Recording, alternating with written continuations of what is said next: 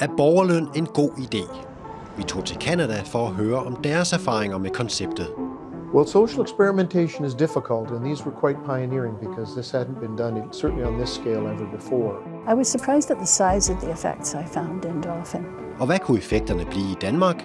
Og er der overhovedet politisk opbakning? Jeg synes, det er en meget, meget spændende diskussion, og kan være et muligt bud på, hvordan øh, vi i fremtiden skal organisere os som øh, samfund. Har alle borgere en rettighed til at, at få hjælp eller kunne klare en levestandard på et bestemt niveau? Langt hovedparten af danskerne vil jo rigtig gerne øh, arbejde, men man kan også sige, at hvis der så er nogle få stykker til sidst, der ikke gider, han har sagt, arbejde, så udfordrer det jo solidariteten. Hvis en borgerløn betyder, at flere og flere fravælger arbejdet, ja, så vil det knibe med at få øh, økonomien til at hænge sammen.